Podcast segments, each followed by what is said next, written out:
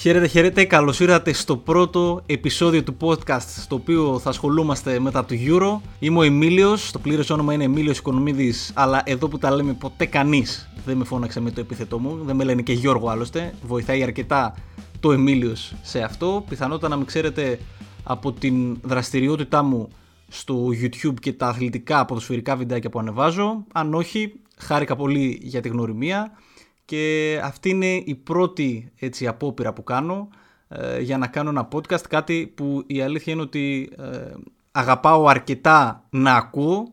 Και επειδή μου αρέσει πολύ να δοκιμάζω πράγματα, όσοι βλέπετε και τα βιντεάκια το έχετε καταλάβει είμαι σίγουρος, ε, ήθελα να δοκιμάσω και το podcast. Και νομίζω ότι η αφορμή του Euro 2020 είναι ιδανική για κάτι τέτοιο και για να γίνει μια αρχή να κάνουμε παιχνίδι λίγο, να, να κάνουμε σέντρα, να το πω έτσι. Και όλον αυτό το μήνα θα είμαστε παρέα δύο φορές την εβδομάδα, κάθε Τετάρτη και Κυριακή, για να τα λέμε σχετικά με την επικαιρότητα του Euro. Τώρα θα μου πει κάποιος γιατί ρε φίλε να κάνεις εσύ podcast; OK, το ακούω. Ελπίζω στο τέλος αυτών των podcast και αν συνεχίσετε να ακούτε μέχρι το τέλος που θα ήταν μεγάλη μου χαρά να σας έχω αλλάξει τη γνώμη και να μην αισθάνεστε ότι έχετε χάσει το χρόνο σας. Euro 2020 λοιπόν, ένα Euro το οποίο εν τέλει γίνεται το 2021, ήταν μια πολύ περίεργη χρονιά και ήταν και μια πολύ περίεργη ποδοσφαιρική χρονιά.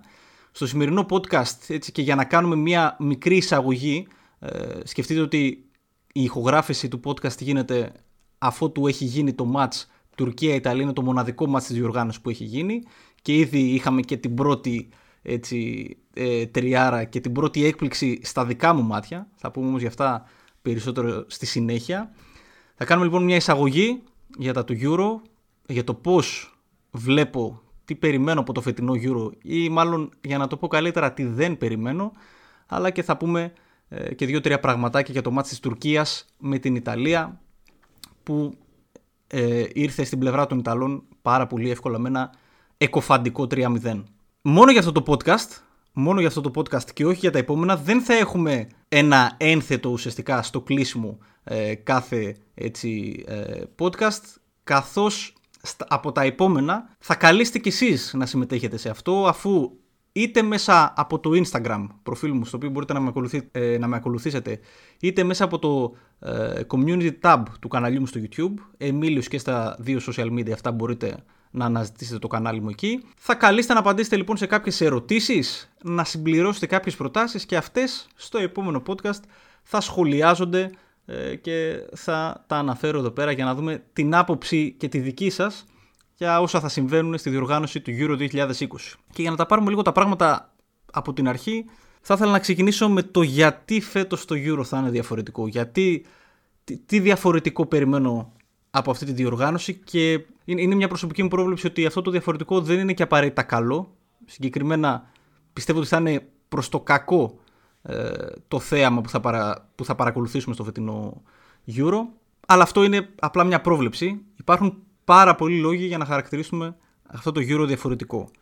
Ο πρώτος είναι ο προφανής. Πρόκειται για μια χρονιά κορονοϊού η οποία έχει επηρεάσει πάρα πολύ ε, το ποδόσφαιρο και όχι μόνο την καθημερινότητά μας εν πωλής. Εδώ έφτασε το Euro να γίνεται ένα χρόνο μετά. Θα το λέμε σε κάποια χρόνια ότι γιατί έγινε το Euro το 21 και όχι το 20 και γιατί λέγεται το 20 ενώ έγινε το 21. Ε, λοιπόν, εμείς είμαστε τυχεροί που το ζήσαμε και θα έχουμε να λέμε στα παιδιά μας ιστορίες γι' αυτό.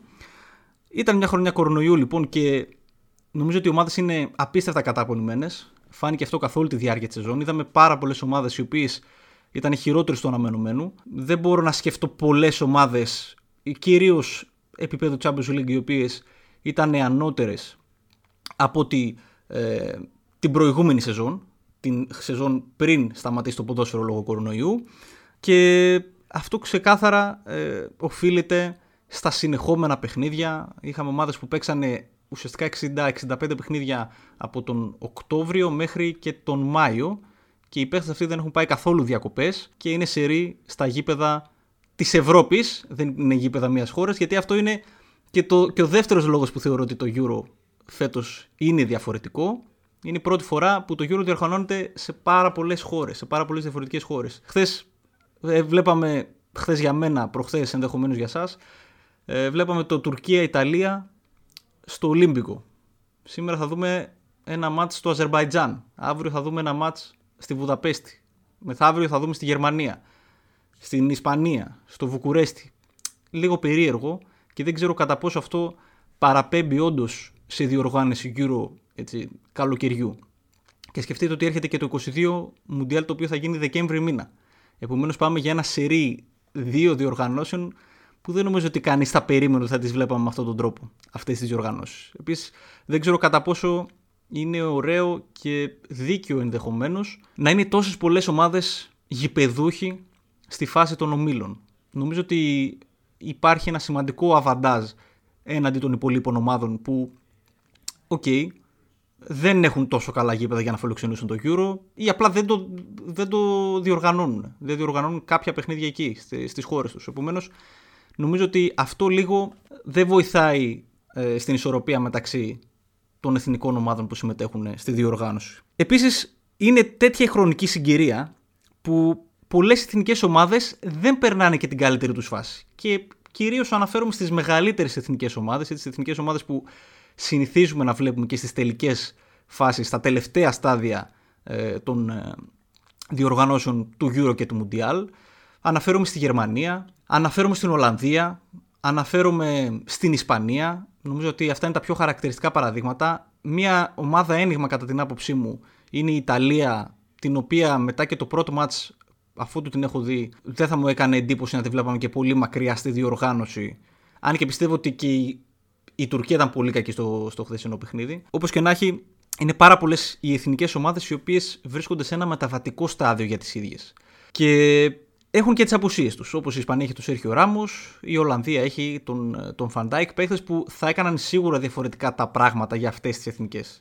Βέβαια, ποτέ δεν ξέρεις. Η αλήθεια είναι ότι αν κάτι έχει το διεθνές ποδόσφαιρο συγκριτικά με το ποδόσφαιρο που παίζεται στους συλλόγους, είναι ότι βλέπουμε πάρα πολλές μεταπτώσεις στις αποδόσεις των ομάδων. Έχουμε δει μια Πορτογαλία, για παράδειγμα, να δυσκολεύεται να περάσει τον όμιλο και εν τέλει να παίρνει το Euro. Έχουμε δει παλιότερα στο Μουντιάλ του 2006 που μου είναι το πρώτο που μου έρχεται στο μυαλό την Ιταλία και τη Γαλλία να είναι οι δύο φιναλίστ αλλά στη φάση των ομίλων δεν θα έλεγε κανείς ότι ήταν και τόσο καλές. Είχαν προβληματίσει και οι δύο. Εν τέλει όμως ήταν αυτές που έξαν στα νοκάουτ να φτάσουν μέχρι τον τελικό. Τέλος πάντων είναι αρκετά περίεργη συνθήκη για αυτές τις εθνικές ομάδες που προανέφερα και για ακόμα περισσότερες. Αλλά OK, okay, δεν το αποκλείω και, και να πάνε καλά. Άλλωστε, όπως έχω πει και σε ένα βίντεο προβλέψεων που ανέβασα στο κανάλι μου στο YouTube, αν είσαι λίγο τυχερός, μπορεί και να φτάσεις στα προημιτελικά της διοργάνωσης κυριολεκτικά άκοπα. Οι διασταυρώσεις για μερικές ομάδες είναι πολύ ευνοϊκές και για άλλες καθόλου ευνοϊκές. Και θα δούμε σίγουρα καλές ομάδες να αποκλείονται, αν όχι από τη φάση των ομίλων, στη φάση των 16. Ένας λόγος που επίσης θεωρώ ότι το Euro είναι διαφορετικό, βέβαια αυτό ισχύει και στην προηγούμενη διοργάνωση, είναι 24 ομάδες. OK, okay, πάει στα σπίτια περισσότερων χωρών η διοργάνωση, αλλά δεν ξέρω κατά πόσο αυτό τη βοηθάει να γίνεται πιο ελκυστική. Θα δούμε πολλές ομάδες οι οποίες ενδεχομένως σε άλλες περιπτώσεις να μην άξιζαν να βρίσκονται στις καλύτερες ομάδες της Ευρώπης. Είναι, είναι πολλά τα παραδείγματα και σε αυτή τη διοργάνωση αλλά και στην προηγούμενη. Από την άλλη όμως υπάρχει ο αντίλογος, μπορείς να πεις ότι είναι η μοναδική τους ευκαιρία να βρίσκονται σε αυτό, σε αυτό το επίπεδο, να παίξουν σε αυτή τη διοργάνωση. Είναι ομάδες οι οποίες δεν εμφανίζονται συχνά στο προσκήνιο και αυτή είναι η ευκαιρία τους και ποιος ξέρει μπορεί να είναι και καλές εν τέλει. Γιατί η Ουαλία, για παράδειγμα, στην, ε, στο Μουντιάλ του 2000, στο Euro συγγνώμη, του 2016 έφτασε μέχρι τα ημιτελικά και ήταν και εξαιρετική ομάδα. Η Αλβανία είχε μια πολύ θετική παρουσία. Η Ουγγαρία το ίδιο, που βρίσκεται μάλιστα και φέτος στη διοργάνωση σε έναν όμιλο φωτιά. Άλλος ένας λόγος που το Euro το φετινό είναι διαφορετικό, έτσι αυτό είναι λίγο πιο ίσως ε, στο χαβαλέ, αλλά είναι ότι το δείχνει ο αντένα. Αυτό είναι κάτι το οποίο δεν είχαμε συνηθίσει. Δεν είχαμε συνηθίσει διοργάνωση μεγάλη καλοκαιριού να βάζουμε το 5, γιατί στο 5 ε, το έχω εγώ το, τον αντένα, να βάζουμε το 5 λοιπόν και να βλέπουμε το Euro ή το Mundial. Είναι κάτι διαφορετικό και ο κόσμος η αλήθεια είναι από την αρχή δεν το πήρε με καλό μάτι. Δεν βοήθησε και αυτό που έκανε ο ίδιος ο Αντένα με το scoreboard που δεν υπήρχε και όντως ήταν λίγο ενοχλητικό στο μάτι όταν έβλεπες το Τουρκία-Ιταλία. Από ό,τι έχω δει το έχουν προσθέσει γιατί την ώρα που έχω γραφεί το podcast ε, μόλις έχει ξεκινήσει και το παιχνίδι της ε, Ουαλίας με την Ελβετία ε, και έχει προσθεθεί το scoreboard. Επομένως είναι μια βελτίωση προς το καλύτερο, αλλά γενικότερα νομίζω ότι το γεγονός ότι το δείχνει ο Αντένα το, τη διοργάνωση κάνει τα πράγματα ακόμα πιο διαφορετικά. Ε, και έτσι θα είναι και το Μουντιάλ του χρόνου. Καθώς και πάλι έχει τα δικαιώματα ο Αντένα. Δεν ξέρω αν θα είναι προς το καλό ή προς το κακό. Ε, δεν, ε, δεν παίρνω θέση επ' αυτού. Αναμένουμε να δούμε τις μεταδόσεις των αγώνων για να κρίνουμε στο τέλος της διοργάνωσης. Όλοι αυτοί οι λόγοι που προανέφερα στο γιατί το φετινό Euro θα είναι διαφορετικό, ο καθένας μπορεί να τους διαβάσει όπως θέλει, είναι η αλήθεια. Μπορεί να πει ότι εντάξει, μπορεί να, βγει, να βγουν σε καλό όλα αυτά, να δούμε ένα καλό Euro εν τέλει, να δούμε ένα ανταγωνιστικό Euro εν τέλει, ε, να δούμε ωραίο θέαμα. Μπορεί κάποιος άλλος να συμφωνήσει μαζί μου και να θεωρήσει ότι όλα αυτά δεν θα βοηθήσουν καθόλου ε, τον, ε, τον ουδέτερο θεατή. Λέω ουδέτερος γιατί και εγώ δεν τυχάνει να υποστηρίζω μια εθνική ομάδα σε αυτή τη διοργάνωση. Συνήθως υποστηρίζω σε Μουντιάλ το Μεξικό ή προφανώς η Ευρώπη δεν έχει Μεξικό. Αλλά υπάρχει και ένας λόγος ο οποίος θεωρώ ότι είναι ένας παράγοντας ο οποίος θεωρώ ότι είναι πολύ σημαντικός που πρέπει να λάβουμε υπόψη ώστε να βγάλουμε το συμπέρασμα ότι το φετινό γύρο δεν θα είναι τόσο καλό το, το επιχείρημά μου δεν έχει να κάνει μόνο με τη φετινή διοργάνωση του Euro. Έχει να κάνει και με το προηγούμενο Μουντιάλ. Έχει να κάνει και με το Euro του 2016.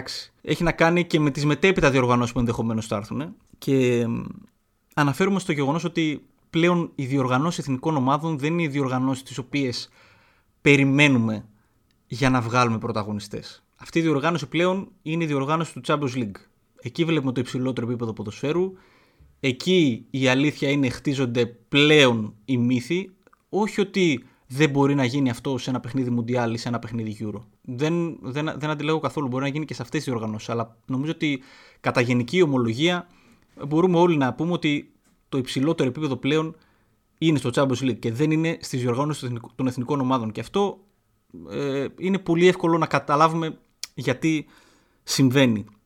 Ο βαθμός εξειδίκευσης πλέον που υπάρχει στους συλλόγους είναι σε, σε δυσθεώρητα επίπεδα. Οι κορυφαίοι σύλλογοι στην Ευρώπη δουλεύουν ε, σε επίπεδα τα οποία δεν δούλευαν ποδοσφαιρικές ομάδες ε, τις προηγούμενες δεκαετίες. Το ποδόσφαιρο αλλάζει, έχει αλλάξει δραματικά τα τελευταία 10-15 χρόνια σε αυτό το επίπεδο, στο επίπεδο της δουλειάς, της εξειδίκευσης.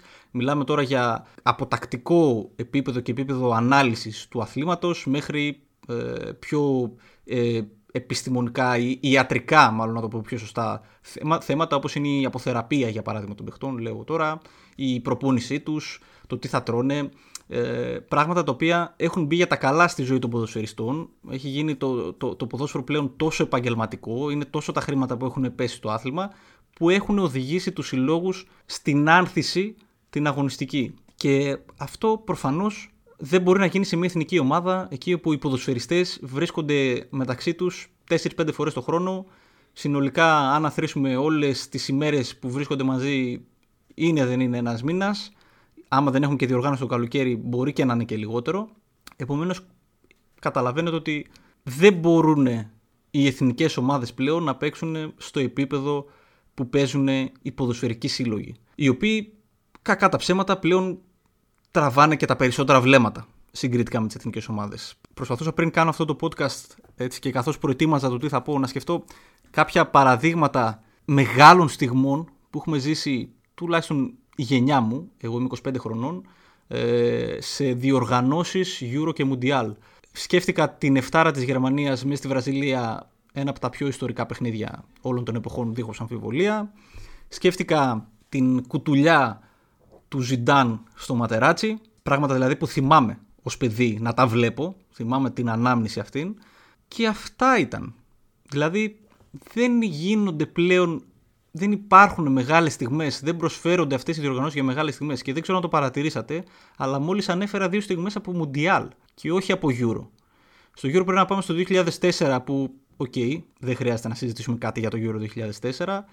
Και μετά έχουμε το 2008, το 2012 και το 2016 έχουμε τρία σερί Euro τα οποία δεν διεκδικούν και ιδιαίτερες δάφνης ποιότητες ή μάλλον για να το πω πιο σωστά δεν μας άφησαν κάτι φοβερά ιστορικό για να συζητάμε. Σε αντίθεση με το Champions League το οποίο ειδικά ήταν μια τριετία και μέχρι, μέχρι τη χρονιά ουσιαστικά του κορονοϊού όπου βλέπαμε ασύλληπτες ανατροπές στα knockout παιχνίδια της διοργάνωσης του Champions League. Επομένως, μπορούμε να βγάλουμε και το συμπέρασμα ότι όντως το ποδόσφαιρο σε επίπεδο εθνικών ομάδων δεν είναι το ίδιο σε καμία περίπτωση και αυτό κατά την άποψή μου οφείλεται στο γεγονός ότι το ποδόσφαιρο σε επίπεδο συλλόγων είναι αυτό που έχει γίνει πολύ καλύτερο και είναι σε πολύ ψηλότερο επίπεδο και θα χαρώ πάρα πολύ να ακούσω και τις δικές σας γνώμες και θα μου αρέσει πάρα πολύ γενικά όσοι ακούτε τα podcast να μου στέλνετε μηνύματα σχετικά με την άποψή σας για αυτά που συζητούνται εδώ. Δεν ξεκινάω πολύ αισιόδοξα, είναι η αλήθεια. Θα μου πεις, ρε φίλε, κάνεις ένα podcast για το Euro, θα, θα, θα έπρεπε να λες καλά λόγια για το Euro. Όχι. Ε, έτσι, έτσι τα βλέπω τα πράγματα. Παρ' όλα αυτά πιστεύω ότι θα υπάρχουν ενδιαφέρουσες διασταυρώσεις και για να πάμε και στα θετικά λίγο της υπόθεσης, θεωρώ ότι ε, ένα καλό που έχει γίνει στο ποδόσφαιρο και έχει επηρεάσει προς, τα προς τη θετική κατεύθυνση το ποδόσφαιρο σε διεθνές επίπεδο, δηλαδή σε επίπεδο εθνικών ομάδων, είναι ότι πλέον είναι τόσο παγκοσμιοποιημένο το άθλημα, είναι τόσο παγκοσμι... παγκοσμιοποιημένο συγγνώμη, το ποδόσφαιρο, που βλέπουμε παίχτες κορυφαίους και που παίζουν στο υψηλότερο επίπεδο από χώρες οι οποίες τα προηγούμενα χρόνια δεν ήταν και τόσο. Ε, δεν ήταν ποδοσφαιρομάνες, να το πω έτσι. Δεν ήταν ποδοσφαιρομάνες. Αρχίζω και αναφέρω παίχτες εκτός Ευρώπης. Η Αίγυπτος έχει έναν παγκοσμίου κλάσης παίχτη. Η Σενεγάλη έχει έναν παγκοσμίου κλάσης παίχτη. Η Ουαλία έχει έναν παγκοσμίου κλάσης παίχτη, για να έρθουμε και στα της Ευρώπης. Πλέον βλέπουμε παίχτες από πολλές ε, διαφορετικές χώρες να είναι στο ψηλότερο επίπεδο. Να παίζουν στο ψηλότερο επίπεδο, να εκπροσωπούν τις εθνικές τους ομάδες. Ε, ενώ είναι παίχτες πραγματικά πολύ καλοί. Θεωρώ ότι είναι ένα εξαιρετικό παράδειγμα ο Μπέιλ ε, για την Ουαλία καθώς υπάρχει και το ήδη τετελεσμένο της τέταρτης θέσης της Ουαλίας το 2016 ε, όπου νομίζω ότι ήταν τεράστια η επίδραση του Μπέιλ σε εκείνη την ομάδα της Ουαλίας. Αυτό έχει κάνει πολύ καλό στο ποδόσφαιρο των εθνικών ομάδων. Δηλαδή έχουν μικρύνει πολύ οι αποστάσεις μεταξύ των μεγάλων των παραδοσιακών δυνάμεων του, του ευρωπαϊκού ποδοσφαιρού και των υπολείπων ε, των ομάδων από το δεύτερο ράφι. Το Βέλγιο πριν από κάποια χρόνια ήταν ομάδα από το δεύτερο ράφι νομίζω ότι τώρα υπάρχουν παίχτε οι οποίοι κάλλιστα θα μπορούσαν να παίζουν βασική και αναντικατάσταση σε οποιαδήποτε ομάδα του κόσμου. Ή για παράδειγμα, να αναφέρω τα στόπερ της Τουρκίας. Ο Σογιουνσού με τον Ντεμιράλ είναι δύο από τα πιο ανερχόμενα στόπερ ε, στο ευρωπαϊκό ποδόσφαιρο αυτή τη στιγμή. Μπορώ να αναφέρω πολλά τέτοια παραδείγματα αν καθίσω και το σκεφτώ λίγο παραπάνω. Είναι κάτι το οποίο θα βοηθήσει θεωρώ αυτό το, το γεγονός ότι οι αποστάσεις μεταξύ των εθνικών ομάδων έχουν μικρύνει είναι κάτι το οποίο θα βοηθήσει στο να δούμε ένα ανταγωνιστικό Euro. Δεν λέω ένα θεαματικό, λέω ένα ανταγωνιστικό Euro. Και αν τα πράγματα πάνε έτσι στο, στο περίπου όπως τα, τα προβλέπουμε στην τελική, τα ζευγαρώματα στα knockout θα είναι πολύ ενδιαφέροντα. Μπορούμε να δούμε παιχνίδια αρκετά ιστορικά και ήδη έχουμε ένα πολύ μεγάλο παιχνίδι, θα πω εγώ από τη φάση των ομίλων, που θεωρώ ότι είναι τεράστιο παιχνίδι και Ίσως δεν έχει γίνει τόση κουβέντα ακόμα γι' αυτό επειδή δεν έχουν έρθει ακόμα αυτές οι μέρες. Ε, αλλά είναι το Αγγλία-Σκοτία. Το Αγγλία-Σκοτία το οποίο θεωρώ ότι είναι, είναι ιστορικό παιχνίδι. Και μάλιστα θα γίνει και στο Wembley. Κλείνω από αυτό το κομμάτι του, του podcast. Φεύγω από τη γενικότερη άποψή μου για το Euro. Είναι η τελευταία φορά, ουσιαστικά πρώτη και τελευταία φορά ε, που μιλάω για αυτό στο podcast καθώς ήταν και το εισαγωγικό, να με μάθετε λίγο μέσα σ' άκρες. Και θέλω να προχωρήσω στο παιχνίδι της Τουρκίας με την Ιταλία. Το οποίο, χωρίς να διεκδικεί ιδιαίτερες δάφνες ποιότητας, θεωρώ ότι είχε πράγματα, ε, έβγαλε πράγματα για συζήτηση, έβγαλε πράγματα για κουβέντα και από την ε, πλευρά της Τουρκίας αλλά και από την πλευρά της Ιταλίας. Και θα ξεκινήσω λέγοντας ότι θεωρούσα πριν το Euro ότι η Τουρκία είναι μια ομάδα η οποία μπορεί να φτάσει πολύ μακριά. Είναι μια ομάδα η οποία έχει φτάσει και στα ημιτελικά του ε, Παγκοσμίου Κυπέλου του 2002, έχει φτάσει και σε ημιτελικά του Euro ε, την ε, δεκαετία που έτσι διανύουμε. Επομένως ε, την πιστεύω γιατί θεωρώ ότι είναι και μια καλή φουρνιά αυτή που έχει. Είναι μια πολύ καλή φουρνιά με παίχτες, ανέφερα πριν τα στόπερ της Τουρκίας. Έχουν τον Μπουράκ Γιλμάζ ο οποίος έκανε μια φανταστική σεζόν με τη Λίλ ε, και δεν θα, μπορούσε να, δεν θα μπορούσε να φανταστώ ένα καλύτερο κλείσιμο για αυτόν από το να συνεχίσει αναλόγως και με την εθνική Τουρκίας. Παίχτες, γενικότερα παίχτες, να μην αναφέρω συγκεκριμένα ονόματα που είναι στο ευρωπαϊκό ποδόσφαιρο πλέον βασική στα μεγάλα πρωταθλήματα. Παρ' όλα αυτά, χθες ήταν απογοητευτική. Χθες ήταν απογοητευτική κόντρα στην Ιταλία. Προχθές για εσάς, με συγχωρείτε αυτό, θα το έχουμε συχνά σε αυτό, σε αυτό το podcast, στα του Euro, συνηθίστε το. Ήταν απογοητευτική και μπορώ να πω ότι δεν μου άρεσαν πάρα πολλά στην Τουρκία. Πριν πω ότι δεν μου άρεσε, θα ήθελα να πω ότι αυτή είναι η ιδιαιτερότητα όμως ε, σε επίπεδο εθνικών ομάδων που μπορεί στα επόμενα δύο μάτς να δούμε κάτι εντελώς διαφορετικό. Οι μεταπτώσεις θεωρώ ότι πρέπει να είναι μέχρι και αναμενόμενες ε, στην απόδοση των ομάδων. Ήταν πολύ κακό βέβαια για την Τουρκία το οποίο αυτό που έγινε, ότι αυτό που έγινε έγινε την πρώτη αγωνιστική και τώρα τρέχει. Στην ουσία πρέπει σίγουρα να πάρει τρεις βαθμούς και σίγουρα να πάρει και έναν ακόμα τουλάχιστον αν θέλει να προκριθεί στη φάση των 16. Αλλά η Τουρκία προβλημάτισε. Προβλημάτισε χθες πάρα πολύ. Και δεν μου άρεσαν αρκετά πράγματα σε αυτήν. Όπως και να έχει. Ε, δεν μου άρεσαν καθόλου ε, η πλάγη αμυντική της. Ε, είχαν πάρα πολλούς χώρους τα εξτρέμ της Ιταλίας για να απειλούν. Διάβασα αρκετά και άκουσα αρκετά την άποψη ότι η Τουρκία μείνθηκε πάρα πολύ καλά το πρώτο ημίχρονο και μέχρι να δεχτεί το, το αυτογκολ. Διαφωνώ. Διαφωνώ, δεν θεωρώ, θεωρώ ότι ούτε καν ε, αμήνθηκε καλά. Δεν συζητάμε για το πώς επιτέθηκε, γιατί η δημιουργία της ήταν στο 0. Συγκεκριμένα στο πρώτο ημίχρονο δεν κατάφερε να δει αιστεία, ε, που δεν, δεν το περίμενα σε καμία περίπτωση. Δημιουργικά στα χαφ έχει, έχει έναν πολύ καλό παίχτη τον Τσαλχάνογλου, αλλά δεν είχε τίποτα στο χθεσινό παιχνίδι όσον αφορά τη δημιουργία της. Και δεν μπορώ να πω ότι κράτησα κάτι. Ίσως να κράτησα τον ε, Τσενγκίζουν Τέρ που μπήκε αλλαγή και ήταν ο μόνος που έδειξε ότι μπορεί να κάνει κάτι με την μπάλα στα πόδια στην τελική. Κάτι να δημιουργήσει, κάτι, μια, μια, μια ατομική ενέργεια, κάτι να, να βοηθήσει την ομάδα του να φτάσει στον γκολ. Κατά τα άλλα, ήταν σε μια πολύ παθητική στάση η Τουρκία καθ' όλη τη διάρκεια του παιχνιδιού. Σίγουρα έτσι θα προσέγγιζε ένα μάτς με την Ιταλία, αλλά όχι και τόσο έτσι. Δεν περίμενα τέτοια αμυντική στάση σε αυτό το βαθμό και τέτοια ε, προβλήματα στο να, στο να βγει στην κόντρα, στο να δημιουργήσει τις δικές της ευκαιρίες. Από την άλλη πρέπει να δοθούν και credits φυσικά στην Ιταλία, η οποία δείχνει να συνεχίζει αυτό το, σε αυτό το φρενήρι ρυθμό που έχει. Η, η εθνική ομάδα της Ιταλίας θεωρώ ότι είναι αυτό που είπα και στην αρχή, είναι ένα ένιγμα για τη συγκεκριμένη διοργάνωση. Είναι μια ομάδα την οποία δεν ξέρω για πού να την περιμένω. Δηλαδή, είναι διαφορετικά τα προκριματικά, ρε παιδιά, από την τελική φάση μιας διοργάνωσης.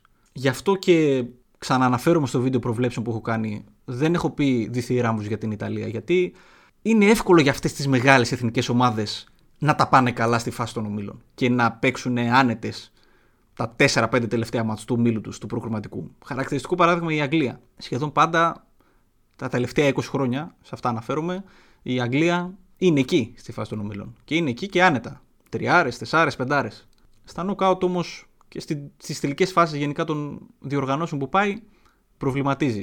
Γι' αυτό λοιπόν αυτό το σερί έλεγα ναι, μεν δυνατό, αλλά. Είναι μια πολύ περίεργη έκδοση εθνικής Ιταλίας. Είναι μια εθνική Ιταλίας η οποία σε καμία περίπτωση δεν ε, θυμίζει παλιότερες εθνικές Ιταλίας τόσο αγωνιστικά όσο και σε επίπεδο προσωπικότητων. Θεωρώ ότι γενικότερα και σε ταλέντο συγκεκριμένα ε, πάσχει αρκετά και σε αρκετές θέσεις. Αλλά έχει ένα πολύ μεγάλο θετικό. Έχει ένα ξεκάθαρο, μια ξεκάθαρη προσέγγιση στο παιχνίδι της, κρατώντας την μπάλα.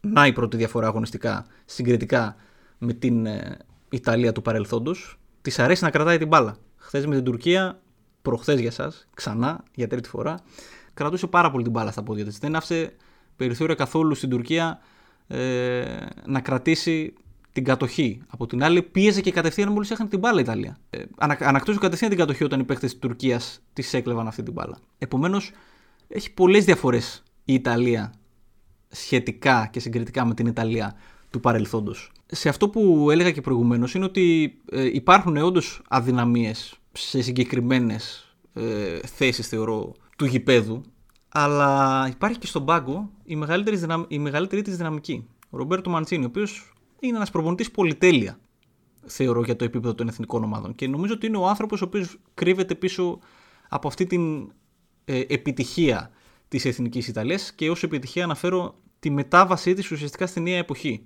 Γιατί φαίνεται να αποκτάει μια ταυτότητα αγωνιστική. Δεν ξέρω σε τι επίπεδο μπορεί να φτάσει, πόσο υψηλό επίπεδο μπορεί να είναι οι εμφανίσεις της.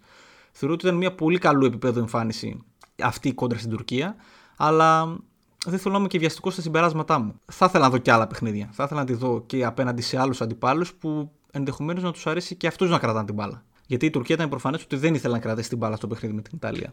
Και αυτό που ανέφερα νωρίτερα ότι δεν θεωρώ ότι καν η Τουρκία μείνθηκε σωστά στο διάστημα που ο αγώνας ήταν στο 0-0. Ε, έχει να κάνει με το γεγονός ότι ήταν πολύ. Ε, ήταν, ήταν αρκετές οι περιπτώσεις που οι Ιταλοί βρήκαν χώρο για να απειλήσουν. Ακόμα και από σουτ. Συνήθως από το ύψος της περιοχής τα έκαναν. Ε, αλλά και φάτσα με τον τερματοφύλακα αρκετές φορές. Όσον αφορά τώρα για το δεύτερο μήχρονο, νομίζω ότι εκεί μιλάμε για μια κατάρρευση της Τουρκίας, σαν να αποδέχτηκαν μετά το 1-0 ότι παιδιά σήμερα δεν θα πάρουμε βαθμό από αυτό το παιχνίδι. Ένα πράγμα όμως που βλέπω έτσι στα, στα social media και ακούω γενικότερα ε, από χθες που έγινε το παιχνίδι είναι ότι βγαίνουν, βγαίνουν πάρα πολύ γρήγορα συμπεράσματα και για τις δύο ομάδες που δεν μου άρεσε τόσο πολύ να το κάνω αυτό και θα αναφερθώ συγκεκριμένα στην Τουρκία περισσότερο γιατί η Ιταλία θεωρώ ότι τουλάχιστον στον Όμιλο θα είναι σε αυτά τα στάνταρ στις εμφανίσεις της αλλά η Τουρκία έχει κάποιες διαφορές στα επόμενα μάτς, στα επόμενα παιχνίδια συγκριτικά με αυτό το πρώτο που έπαιξε κόντρα ε, στην Ιταλία.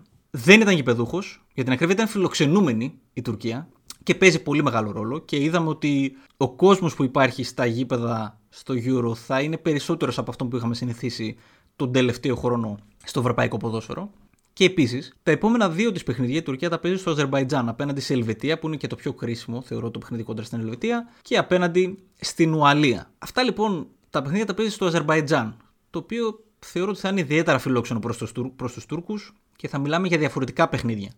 Επίσης το γεγονός ότι θα είναι κόντρα σε ομάδες αυτά τα παιχνίδια που δεν ξέρουμε ποιες είναι οι αγωνιστικές τους προθέσεις ακόμα. Θα προτιμήσουν να δώσουν χώρο, για παράδειγμα, στους Τούρκους.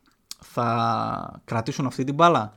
Η Τουρκία, ποια θα είναι η δικιά της προσέγγιση κόντρα σε αυτές τις ομάδες; Και δεν έχει να κάνει μόνο με, με, το, με το κράτημα μπάλας, έχει να κάνει και με το γενικότερο επίπεδο των ομάδων. Θεωρώ ότι τουλάχιστον πριν ξεκινήσει η διοργάνωση και η Ελβετία και η Ουαλία συγκριτικά με προηγούμενες διοργανώσεις φαντάζουν, φαντάζουν ε, πιο αδύναμες μένει να το δούμε φυσικά αυτό στην πράξη. Επομένως, θεωρώ ότι είναι ακόμα νωρίς για να βγάλουμε συμπεράσματα, κυρίως για την Τουρκία. Και ποτέ κανείς στην τελική δεν αποκλείστηκε και από το πρώτο παιχνίδι. Απλά τι συμβαίνει συνήθως με αυτές τις ομάδες; Με αυτούς τους λαούς συγκεκριμένα, για να γίνω να το πω πιο σωστά, και θα το έλεγα αυτό και για τους Έλληνες και για την ελληνική εθνική ομάδα, καθώς είμαστε λίγο πιο θερμοέμοι και εμείς και οι Τούρκοι και θα πω, θα εξηγήσω πώς το εννοώ αυτό. Και, άλλες, και, άλλες χώρες, και σε άλλες χώρες συμβαίνει αυτό. Και οι Κροάτες και οι Σέρβοι, για παράδειγμα. Ε, και θέλω να καταλήξω στο ότι όταν είσαι ένας λαός τέτοιας ιδιοσυγκρασίας, που προφανώς αυτό αποτυπώνεται και στην εθνική σου ομάδα, μπορεί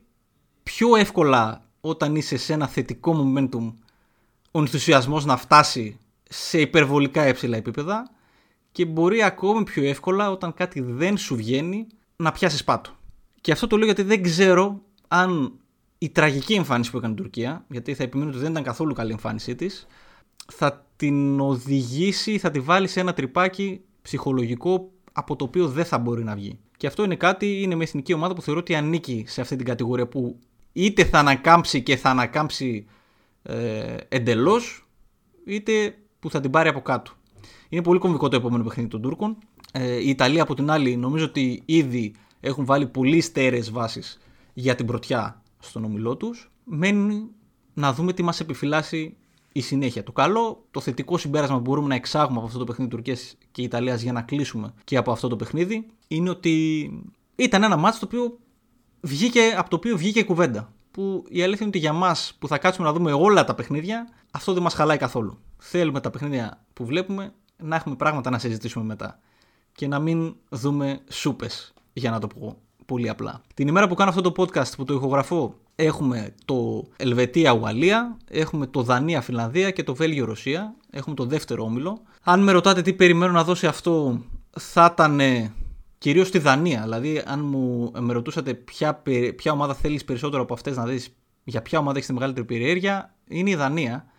Καθώς την ακούω και από πολλούς και τη θεωρώ και εγώ ίδιος μια ομάδα η οποία έχει τη δυναμική να κάνει την έκπληξη στη φετινή διοργάνωση. Ένας δεύτερος όμιλος ο οποίος είναι αρκετά ε, περίεργος από την άποψη ότι υπάρχει το ξεκάθαρο φαβορή, αλλά μετά είναι λίγο θολά. Είναι λίγο θολά τα πράγματα όσον αφορά τις τρεις υπόλοιπες θέσεις και δεν θεωρώ ότι η Φιλανδία θα είναι μια ομάδα που θα περάσει και δεν θα κουμπίσει. Δεν θυμάμαι πότε ήταν η τελευταία φορά που βρέθηκαν και αν έχουν βρεθεί ποτέ έτσι, σε τελική φάση διοργάνωσης, έτσι μεγάλης. Επειδή τους είδαμε και πολύ καλούς στον όμιλο της Εθνικής Ελλάδος, νομίζω ότι θα είναι καλή και αντάξει έτσι των αντιπάλων τους και στον δεύτερο όμιλο του Euro. Αυτό ήταν λοιπόν το σημερινό podcast. Σήμερα, όπως είπα, ήταν το εισαγωγικό, ήταν το πρώτο. Ήταν λίγο μικρότερο από ό,τι θα είναι τα, επόμενα, τα επόμενα, στα οποία σίγουρα θα υπάρχει και μεγαλύτερη επικαιρότητα. Και δεν θα, υπάρχει, δεν θα συζητάμε μόνο την επικαιρότητα στα επόμενα, αλλά είπαμε, σας είπα και νωρίτερα, ότι μέσα από τα, τις πλατφόρμες τις οποίες δραστηριοποιούμε στα social media, μέσω του Instagram ή του YouTube ε, Community Tab, καρτέλα κοινότητα, άμα πάτε στο, στο κανάλι μου στο YouTube, Εμίλιος και τα δύο αυτά ε, προφίλ που προανέφερα. Αν γράψετε Εμίλιο είτε ελληνικά είτε αγγλικά θα σας το βγάλει. Θα κάνετε κι εσείς παιχνίδι, θα συμμετέχετε κι εσείς. Ενδιαφέροντα, ό,τι ενδιαφέρον προκύψει από τις ε, αναμετρήσεις μέχρι και την ηχογράφηση του επόμενου podcast, θα κληθείτε κι εσείς οι ίδιοι να κάνετε ένα σχόλιο σε αυτό και κάποια από τα σχόλιά σας θα τα συζητήσω εδώ πέρα ε, στο επόμενο podcast, στο οποίο ελπίζω και πάλι να σας έχω για παρέα. Ευχαριστώ πάρα πολύ που με ακούσατε μέχρι εδώ. Θα τα πούμε στο επόμενο podcast της Τετάρτης. Να είστε καλά, καλή θέαση, θα τα πούμε.